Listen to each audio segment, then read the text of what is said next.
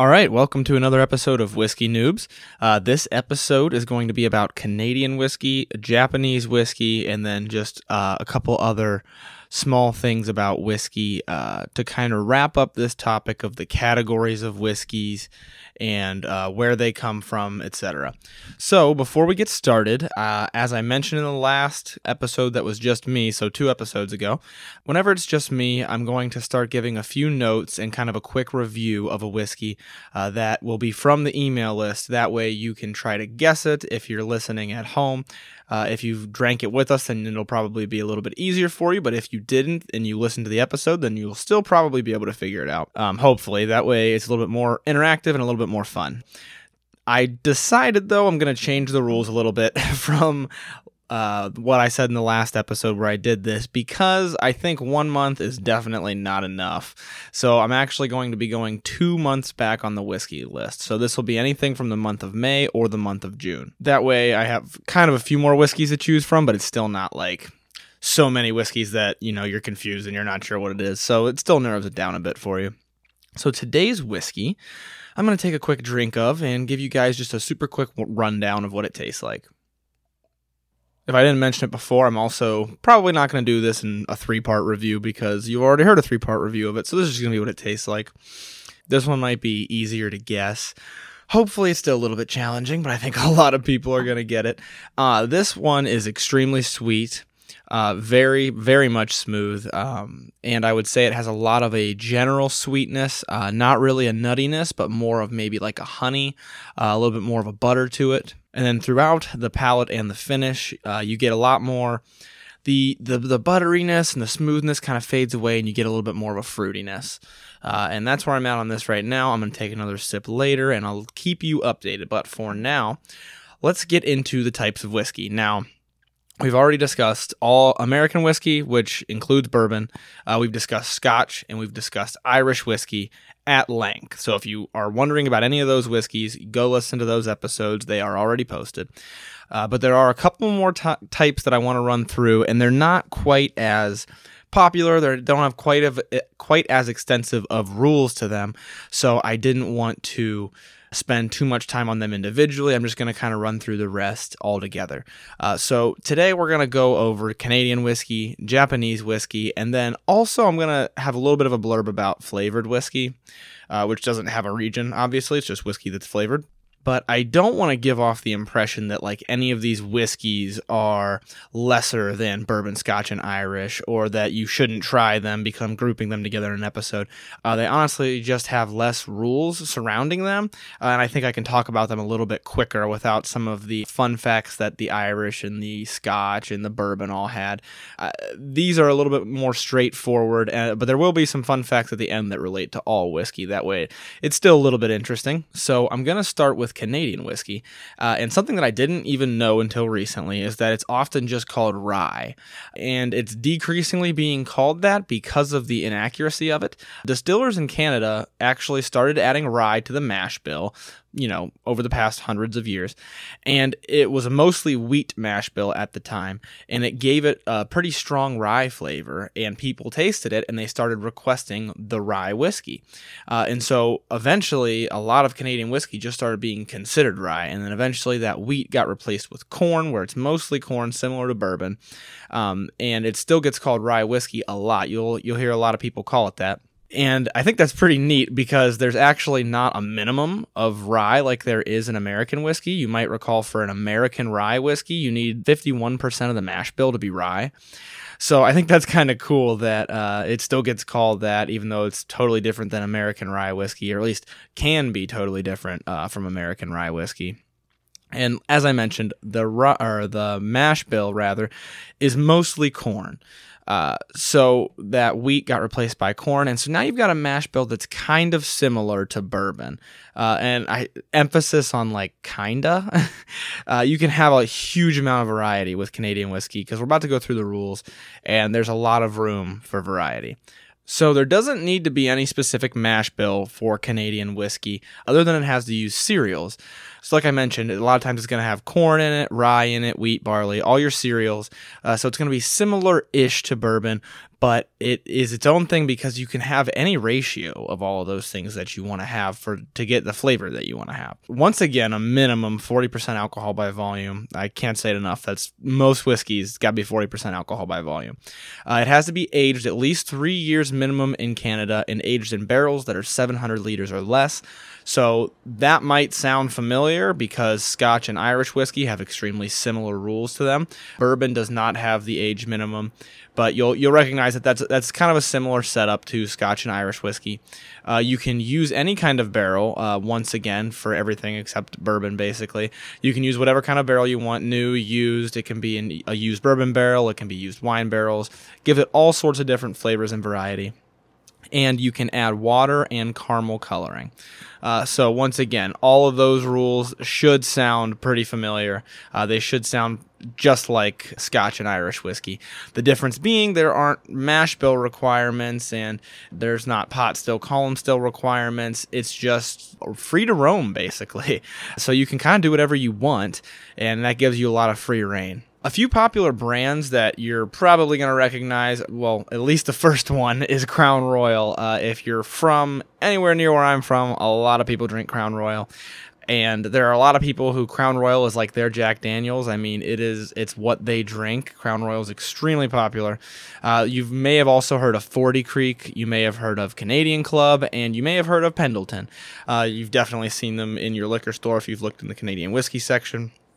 But a couple of unique things that I want to point out about Canadian whiskey before we move on uh, is the 9.09 rule. Now, this is this is kind of a hit online. If you look up Canadian whiskey rules, uh, there's a lot of debate about it because it's kind of a controversial thing for some people. The rule is that you can have up to 9.09% of flavoring in Canadian whiskey, as including other whiskeys and spirits, by the way, uh, so long as it is aged in wood for two years.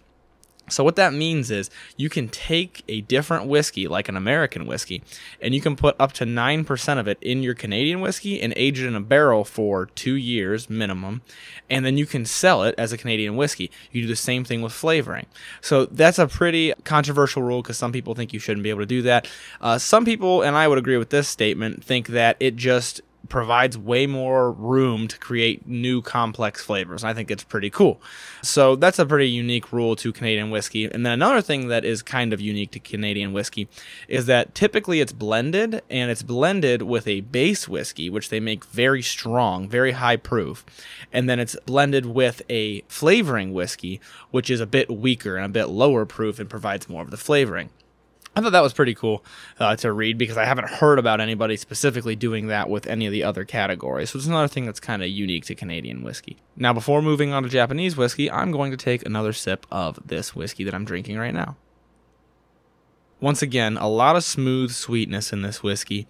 Not a lot of your harsher sweetnesses, and I mean like a harsh spice or um, a sour fruit or anything like that. Not even really a citrus. Well, maybe a, maybe a touch of citrus, um, but mostly I would say your buttery, creamy notes and then some uh, kind of fruitiness.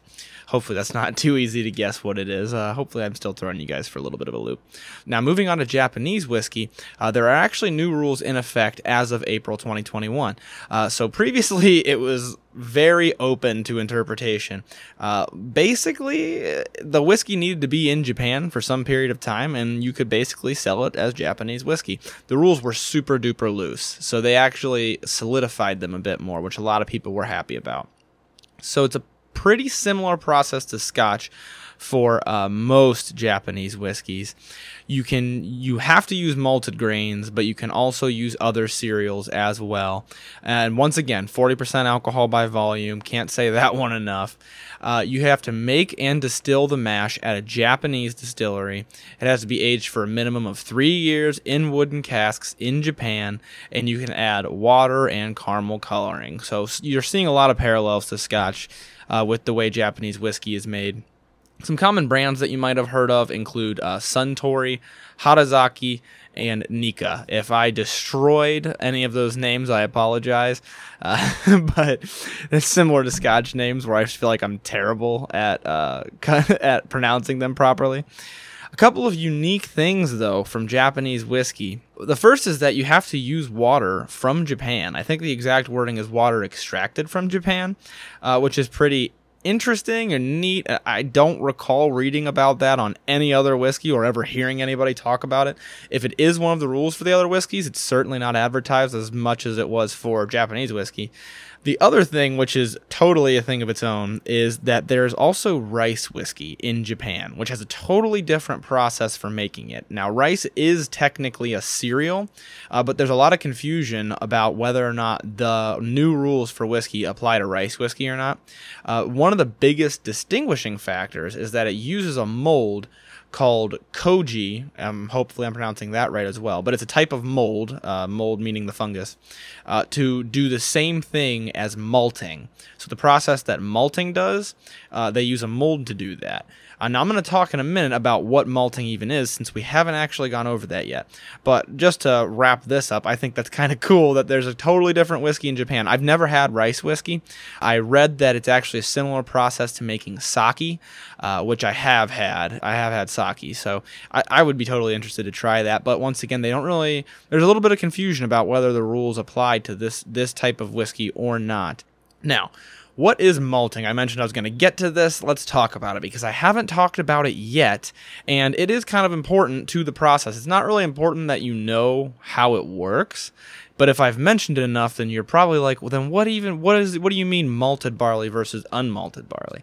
So let's talk about that in order to ferment, which fermenting is what's going to make it into alcohol. So, fermenting is that stage that you've probably heard of if you've ever looked into like moonshine or seen the show Moonshiners. You've probably heard of it somewhere, or beer making is another pretty common hobby where you have to ferment it in order to make it into alcohol. And it's that uh, step where it's going to be sitting in a vessel. If you're making like beer at home, it's usually in a bucket that's food grade, and it's going to bubble and those bubbles are are the reaction happening that is fermentation. So fermentation is converting all the sugar in it to alcohol. Not necessarily all the sugar of it, I should say, but converting sugars within it, within that mixture, that mash, into alcohol. Now, you need the sugar in order to ferment the sugar, obviously. Well, the cereals contain sugar, but it's in the form of starch. It's not actually in its sugar form, to put it in layman's terms. So, malting is the process that's going to turn that starch into sugar so that you can then ferment it. So the cereals uh, for the malting process are put into a warm and damp environment. And what you're basically doing is tricking the grain into wanting to grow and sprout. Uh, but before it's able to actually grow, I think they, it actually does sprout just a little bit. Maybe not even on like a super visible level. Uh, but once it just gets to that part where it's sprouting, it will they'll stop the process and dry it out. And then you'll have that sugar from that process you'll have the sugar and then you can ferment that sugar. One thing I wanted to make sure I mention with this is that this is where peat whiskey comes into play. So when you say a whiskey is peated, you're talking about this process. Right when they go to dry the barley for a peated scotch, they're drying it by burning peat underneath it. Peat is like you can actually see it on my Instagram from back during the scotch episode. Uh, it's I think it's technically like a moss. It's like this packed in vegetation that's all compressed in in mud bogs and they would take it they'd burn it and they still do this uh, under the barley and then it creates that flavor. And this is before you even ferment it. So you're putting that flavor in it beforehand and it's sticking with it. Super strong if you've ever had a peated scotch. Super strong all the way to the end. So that's actually where peating comes in. So if you heard me talking about that in the past episodes and you weren't really sure what was going on, uh, that is what was going on. There actually used to be a bunch of different ways to uh, do the malting process, um, but uh, essentially the idea is you want it warm and damp. You want these, they're basically seeds, right? These cereals, and you want them to try to grow, and then you stop it just so that enough of that starch is converted into sugar that you can then ferment it. So now you know a little bit more about that process, and you can go annoy your friends with it just like I do. I'm taking another sip of this whiskey, and I just had a piece of audio insulation fall down behind me, so that was cool. It scared me. It kind of fell like right on my head. So I'm drinking this. It's by the way, it's the foam insulation, so it's like not heavy. When I say it fell on my head, uh, it just like I was like, what was that? You know, scared me. Uh, anyhow, the the whiskey that I'm drinking, uh, I'm trying to purposefully avoid some of the notes that I'm pretty sure I said in the episode about it. I don't know for sure which ones I said, uh, but it, I'm just going to make it pretty obvious because I'm about to tell you what it is, anyways. It has a buttery cookie, pretty much granola flavor to it, but it changes while it's in your mouth to more of a fruitiness, uh, and then it fades out really slowly. I mean, you taste it for a long time. So if you've been keeping score and listening to all the review episodes, then by now you know I'm drinking Redbreast 12, uh, which is one of my favorite whiskeys, uh, especially in its price range. It is absolutely delicious. I've said it before, I'll say it again. It was recommended to me online on a forum, and I absolutely love it. So go get yourself a bottle if you don't have a bottle already. Uh, near me, it's in the $65 range, but I very much enjoy it. And I was just talking about how awesome Irish whiskey is, and that is a great Irish whiskey. If you are into the slightly higher price range, that is an excellent, excellent Irish whiskey to understand what I mean when I say it can be easy to drink, but still extremely complex. Yeah, that's the definition of what I'm talking about right there. I mean, it is I you can just sit and sip on it and it doesn't bother you. It doesn't weigh down your palate, but at the same point, you can sit here all day and dissect it and talk about all the different notes and the depth that it has. It's absolutely fantastic. So I I definitely think if you're curious what I meant in that Irish whiskey episode about easy to drink but still complex, go get yourself a bottle and find out for yourself. Now, a few final notes on this episode to wrap it up. There are other countries that produce whiskeys, but they typically are not common or talked about nearly as much as your American slash bourbon, your Scotch, your Irish, you're Canadian, or you're Japanese. There are definitely other countries that do it, and I don't want to discourage anybody from trying them. They probably aren't going to make it to the email list as of right now, mainly because I don't really see them at any liquor store near me but I don't I don't want anybody trying to stray away from them because they can absolutely be delicious. So don't be afraid to just try all sorts of new things and with that once again Canadian whiskey and Japanese whiskey I mentioned they're really quick rules. You saw how quickly I was able to go through the rules for them.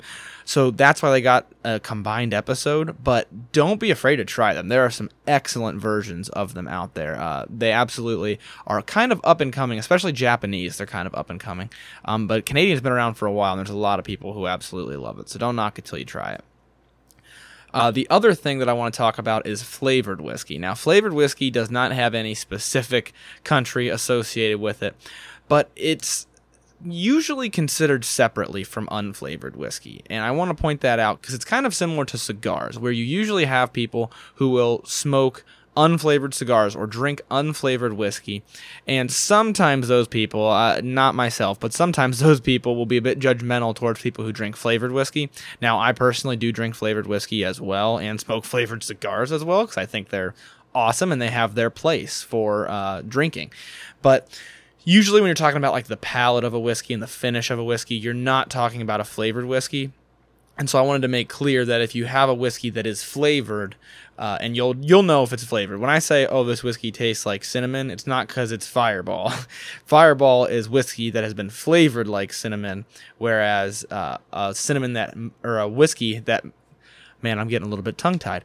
A whiskey that might taste like cinnamon does not mean it is flavored with cinnamon, like that Heaven's Door. It was not a flavored bourbon, but it tasted like cooking spices and things. But you'll notice it's totally different. It has a, a, more complex palate typically. I'm not knocking flavored whiskey at all. I have multiple drinks that I love to make with flavored whiskey, or some flavored whiskeys that I do just drink on ice. I've mentioned uh, Wild Turkey American Honey Sting. I absolutely love to just drink that on ice as always, if I haven't said it enough times, I'm going to just beat this dead horse because it's so important. Don't knock it until you try it with any whiskey, region, flavored or unflavored, single malt or blended, uh, any anything, any category. Do not knock it until you try it. And even if you try it once and don't like it, it doesn't necessarily mean you don't like that category. Especially when it comes to regions because you've probably caught on that most of these regions have a ton of variety to them. Do not knock it until you try it. Make sure you're trying all these different types of whiskey so long as you can afford it and not necessarily at the same time. Uh, but if you need an excuse for your wife or your husband uh, to not nag you about buying whiskeys, just say, Well, I needed to get one from every region. The dude on the podcast said that I'm not going to get the full experience if I don't. And you can blame me because I'm totally okay with that as long as I never meet your significant other so they don't slap me in the face. Uh, but I highly recommend you try all the regions. That's the best way that you're going to figure out what type of whiskeys you like in general. And you can narrow it down and then get into the ones that you really, really like. Maybe you find out oh, this redbreast is pretty good. So then you try a different Irish, you try green spot, and you're like, no, this is the Irish palate that I like. That's the best way to figure it out. So definitely don't knock it until you try it. But that's all that I have for today to round out all of the types of whiskey. Thank you for listening to this episode of Whiskey Noobs. If you like the show, make sure to help spread the word by introducing friends, coworkers, or anyone that you think would be interested. If you haven't already, make sure you subscribe to the show on your favorite streaming platform, rate the show, review the show, and follow on Instagram at whiskey underscore noobs to stay up to date. If you want, you can join the email list by sending an email to whiskeynoobspodcast at gmail.com. You'll then be updated every month on what whiskeys I'll be drinking on the show so you can drink right along with me and review it as we go. Thanks again for listening to the Whiskey Noobs Podcast. Learn to drink, drink to learn. The Whiskey Noobs podcast does not support underage or otherwise irresponsible consumption of alcohol.